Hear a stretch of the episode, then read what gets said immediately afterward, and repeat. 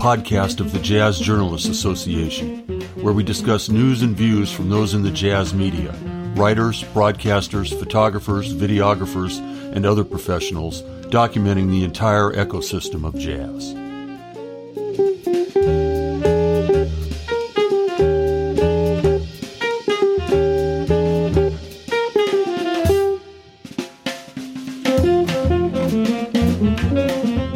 Hello, my name is Andrew Gilbert, and I'm the host of episode 10 of The Buzz, the podcast of the Jazz Journalists Association. I've been a freelance writer full time since about 1998. I mostly write for newspapers, but have contributed to magazines, various online publications, writing about jazz, international music, dance, um, general arts and culture reporter. Marcus, why don't you take it? Sure. My name is Marcus J. Moore. I am a, an author and music journalist covering jazz and experimental music. These days, mostly for the New York Times and NPR. But over the years, I've also written about hip hop and all kinds of music for Pitchfork, Entertainment Weekly, Rolling Stone, etc. Two years ago, I had a book come out about Kendrick Lamar called The Butterfly Effect. And now I'm currently going gray, writing my second book about uh, De La Soul uh, called High and Rising for HarperCollins. I am Mike West. Maybe I'm the only jazz specialist here, but that's what I've been writing about since 2005 or or thereabouts. It's almost all I write about. I've somehow managed to make a living doing that, which boggles everybody's mind, my own not least. I'm the review editor for Jazz Times, as well as a contributor to the Washington Post, Washington City Paper, to NPR, to Bandcamp, where actually Marcus brought me into the Bandcamp fold many years ago, and lots of others, but I can't seem to think of them right now. Well, so we're talking today really about the online journalism scene for jazz. And I thought I just sort of put it to both of you guys how you see the landscape now. Do you see it as a realm that's expanding, that's ripe with opportunities for writers and people entering the profession? Is it has it seen its best days? Where do you see it going now? Well, I can certainly say for myself, it's been fascinating to watch the reversal of positions wherein when I started, if you wanted stable a, a, stable venue for contribution. You looked for a print venue and then you hoped that the online venues that you applied to or filed with would stick around long enough for it to have an effect. And now of course it's exactly the opposite. You if you want something stable you you go to an online venue and you hope that the print venues you write for aren't going to fade away into oblivion so that's been a fascinating transition to Mark. Yeah, you know, I agree with that. And also, I would add on top of that, just getting jazz coverage now is a lot easier than it was in years past, where some of the people that I'm sure we all jump up and down about getting them to to be reviewed in pitchfork or some of these big publications was almost impossible whereas now it's pretty easy I can only imagine that in years past, it would have been difficult to get somebody like a Damon Locks, you know, Black Monument Ensemble reviewed in a big way. Whereas now it just totally is like, well, yeah, you know, you pitch it and it, and it makes sense.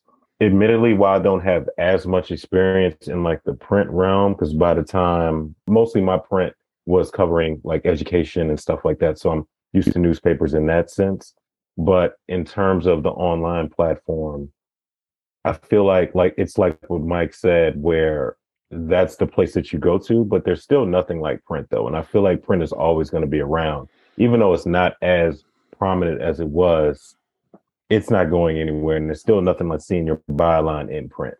Absolutely, it's been really interesting seeing in the Bay Area the way in which the newspapers, like everywhere, are really hurting. There's less and less space, so placing stories is is always a challenge but the rise of hyperlocal websites covering, you know, in the East Bay, there's Berkeleyside, there's the Oaklandside, there's several in San Francisco.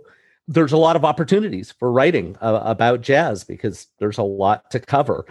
And I'm wondering if either of you have sort of seen that where you are, that making an impact, is that opening up opportunities?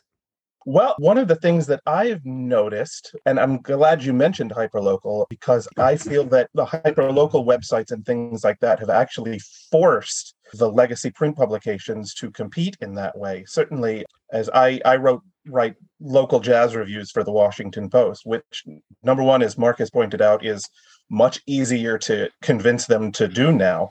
But number two, it's also easier to convince them to cover the local musicians who on the one hand are, are superlative talents anyway but on the other hand you know if you look back at as late as the early 2000s into the washington post archives they were covering the national and international bands coming to blues alley or the kennedy center and that's all she wrote now because of uh, hyper local websites I think we all know Capital Bop, for example, Giovanni Russonello's website.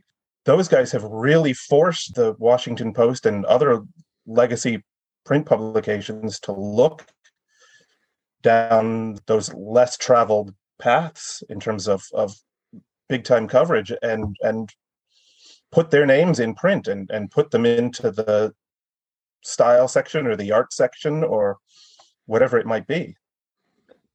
Yeah, and that's why, Mike, I wanted you to start first because I feel like you really own that space. And I'm not saying this lightly, and I think I've told you this, where if I want to know what's happening in DC jazz, if I just want to know what's happening in the jazz spirit, I'm gonna tap into what you're doing because you have your finger on that pulse. And so I can only speak from my time covering super local music when I was still in the DC area. Admittedly, I haven't done a whole lot of that now because I guess my writing is just sort of taking me um, down different down different lanes.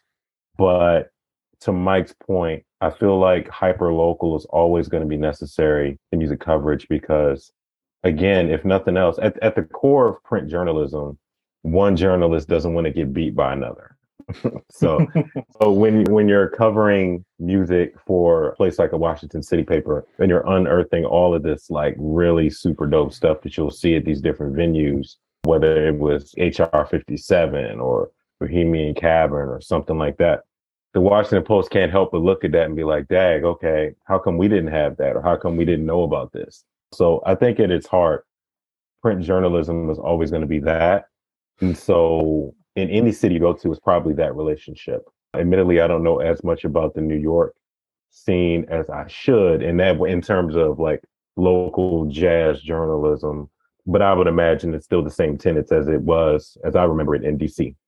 So as we're talking, I'm thinking about I got my start in um, really got paid for my per- first piece in 1989. So it was very much a, a print world and freelanced for the next five or six years. And so, so when I first started writing in Los Angeles, I would go out and and be reviewing shows, and I there was Leonard Feather, there was Don I mean, there were guys who like some serious history there.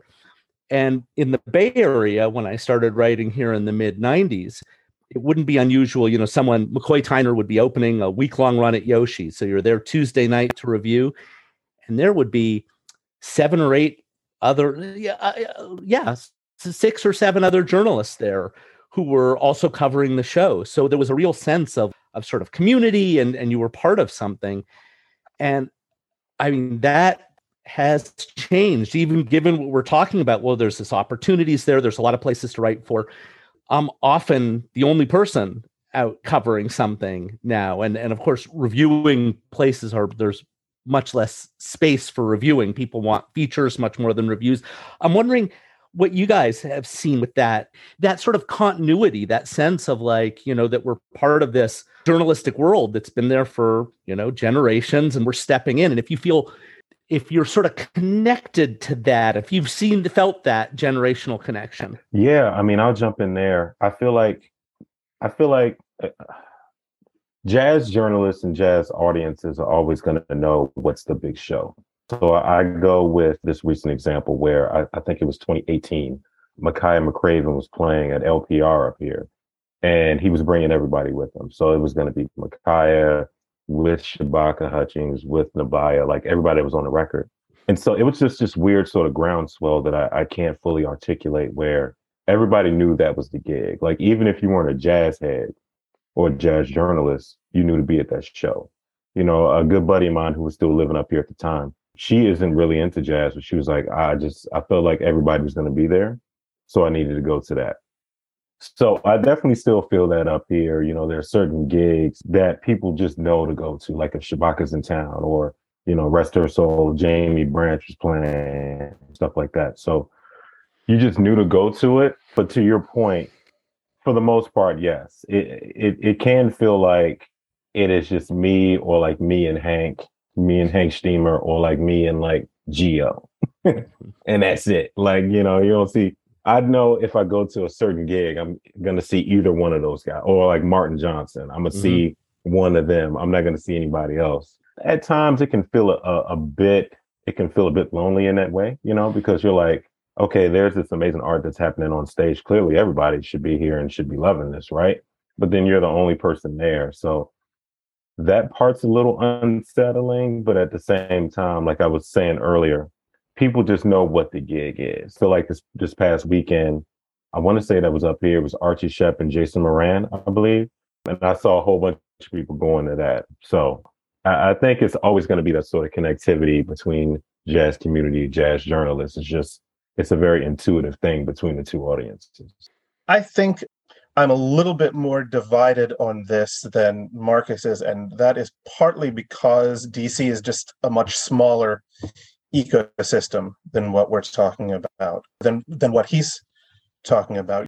And it's especially small now post pandemic because so many of the important venues that were here for jazz have gone. Twins Jazz has closed on U Street at Sotto around the corner from Twins is gone. It's a much smaller system of venues, and it's also a much people are still very skittish about going out yeah. in that sense. So there is a community of people, and a lot of the times there there are people I will call and say to come with me. I, I when Marcus was here, I used to call him and have him come out with me. But it's still it's tentative right now in ways that, uh, on the one hand, I sort of intellectually know will flourish again, but on the other hand, it feels very. Uh, I hesitate to say something like tepid because it sounds so pejorative, but it just feels a little, it feels uncertain of how things are going to recover from this. And the knowledge that when it does recover, it will still be kind of a long, slow process. Because DC, uh, as great as the music is, and as great as many great musicians as there are, there's less of a built-in audience, I think, than in New York, and probably less than in the Bay Area as well. It just feels a little bit more uncertain. I, I guess that's the best word I can come up with.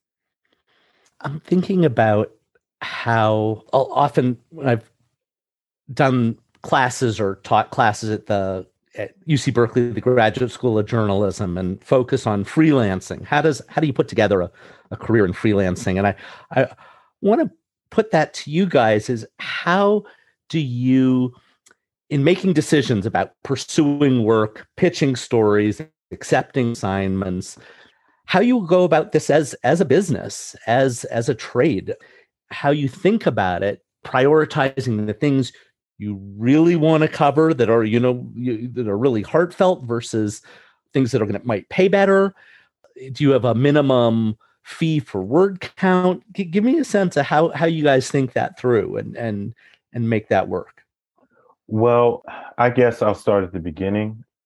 I always knew that i was into different music anyway you know? I always knew that yes i can have an appreciation for like the quote unquote mainstream stuff but I knew that there was a whole other audience of stuff out here, a whole other audience of music, you know, of music listener. So I'm just going to stay on that path. So I guess to answer your question, I just I make it a point to just cover stuff that isn't being covered, for the lack of a mm-hmm. better term, because this is stuff that I like. It's not me being contrarian. It's just like, yeah, okay, this this is cool over here, but what about this record over here? So that's sort of how I've how I've governed what I do. And I don't know. I, it, it just somewhere along the way, it just I guess it just kind of worked out. You know, I wish I had like a a science as to how it happened, but I just stayed there and then just just stuck with it because my whole thing was yes, there's a there's a ton of writing out here already about the Kanyes and Drakes and whatnot.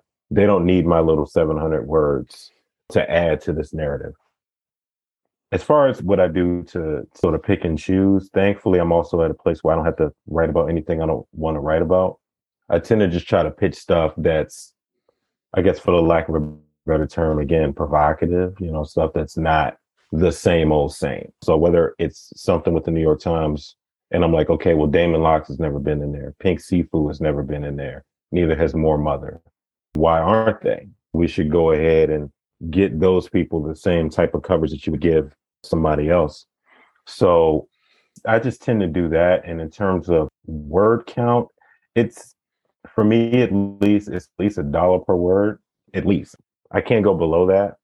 And I and I think maybe as I'm talking about it, maybe the career stuff is sort of worked out because I just won't code switch. It's like I if there's something that's an opportunity, I might make some concessions, but I, I don't make it a habit uh, to do that. Like if it's a new publication, I want to go for. Fascinating. I love that. That's sort of the. I think of it as the hit them where they ain't strategy. You know, the stuff that's not being covered. That's that's and, and that you love. That's or find interesting. That's where you go.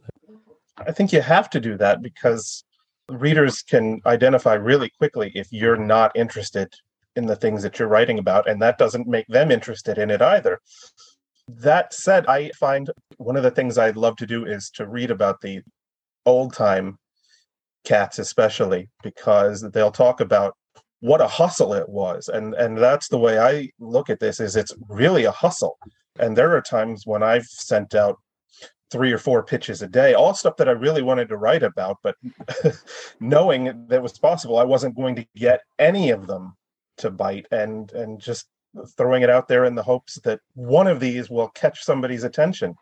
So it's a it's a difficult process and I'm it doesn't always help that you're writing about the stuff that's less covered because it's you're on unproven ground and that makes editors and publications generally it's more of a climb to convince them to give you a dollar per word in a lot of cases on stuff like that that they don't know is going to get drive any traffic in the case mm-hmm. of an online publication venue when you're a freelancer you're a hustler maybe using fancier terminology for it but that's really what it comes down to i think yeah, absolutely. And Marcus, I got to say, uh, props to you. Dollar word is kind of the and above is the holy grail. I know, you know, most of my work, San Francisco Chronicle, the San Jose Mercury News, the you know newspapers are not paying a dollar a word, and you know I sort of make it on volume by just like pounding out stories five, six a week, you know, to make a living in the Bay Area. And the idea of having more time getting a fee that justifies spending more time and crafting a piece and thinking about it is is definitely what I'm always sort of thinking about. But just that's you know not been the way things have my career has developed. So it's great to hear you're you're doing that. I mean, I'm doing the best I can, seriously. But it, it's also a matter of, and I guess this is also another piece of advice for whomever: just know your worth. I understand that it's tough, but at the same time, don't live below your name if you don't need to you know i know that that's hard to say and i know that that, that sounds kind of crazy but as much as you can you you got to push for what you're worth yeah. because no one else is going to fight for you like you're going to fight for yourself. Absolutely. Absolutely. And just to go with this idea of of being the person who knows what's happening that's not being covered i know my staying busy has meant really being open to the whole jazz adjacent world in terms of Brazilian music, Cuban music, all, all, Latin American music, where it intersects. You know, it's it's really. I mean, thinking a lot of it is is African diaspora music, but it it might include classical Indian music or traditional Irish music, where you have the world's greatest artists either living here or performing, and you can go to an editor and say, you know, Zakir Hussain is doing a recital you're going to look really bad if we don't cover this. like, this is really important. And, you know, and having around long enough, having those relationships to get that assignment through asserting when things are really important. That's that's been a huge part of my you know, staying busy and and and keeping work coming in. I'm curious for for both of you. One thing that I felt watching sort of the online world develop, you know, as and expand is what it has done. Well, let's say, let me step back. In the print world, you kind of had the the big sort of the three modes, major modes of writing in terms of voice was you know you have daily, which was obviously sort of the least voice generally allowed, the sort of straightest, the you had the alt, alt, weeklies, which a lot more, you know, freedom, and and magazines, which obviously depends which publication, but could be a lot more latitude. And the online world really broke that open in a lot of ways, obviously, because you could have your people's blogs. There, there was just a, a lot more leeway. And I'm I'm wondering if if you felt in your work that the way you can experiment with your voice as a writer, what you could do, how you could express develop ideas about music has, has changed or um, marcus in your case i'm wondering given different online venues you were saying came onto it with online world was already really you know established yeah it's i guess it's across the board because at a place like the times obviously you got to play it straight you know like you alluded to and if you only have 1200 words that sounds like a lot but once you start getting into it it's not really a whole heck of a lot you can do there I found that it's different. So I also have a newsletter, and that's more so my voice. I found that those are the pieces that people really go for because it is a little more freer form. It's a lot more voice, and it's also not particularly long. So, like, you know, if it's a thing that's between 600 and a thousand words, that's typically all people have a, a penchant for anyway. so, I found out to be the sweet spot. So, it's for me, it, it's changed depending on the publication. So you have a place like Pitchfork where they let you use your voice to a certain extent. But then you also have a place like, say, Bandcamp, that'll just kind of, it's a green light. And the people over there are very open minded and they let you just kind of go there.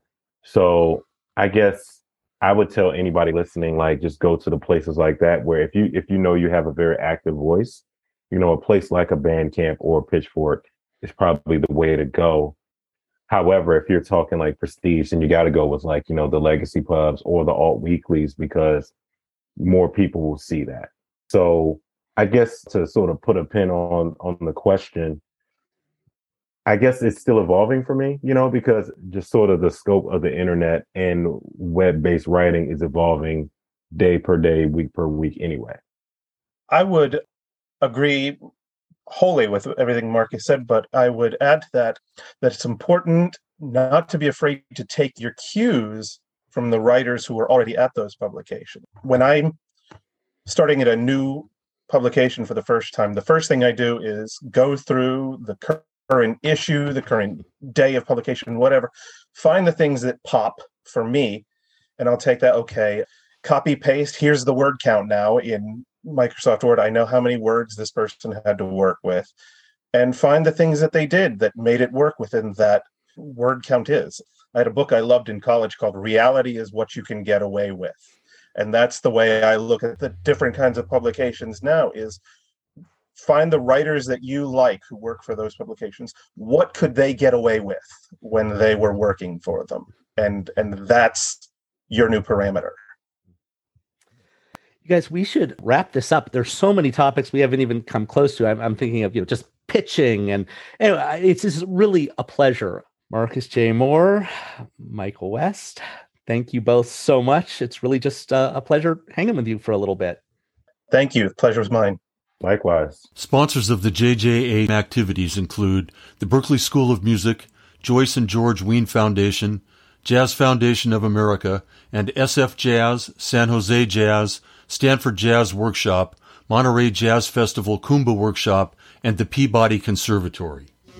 The Buzz is produced by Jeffrey Siegel and features the music of John Michaels performing the tune Big Vic. Thank you for listening, and please come back in two weeks for the next edition of The Buzz.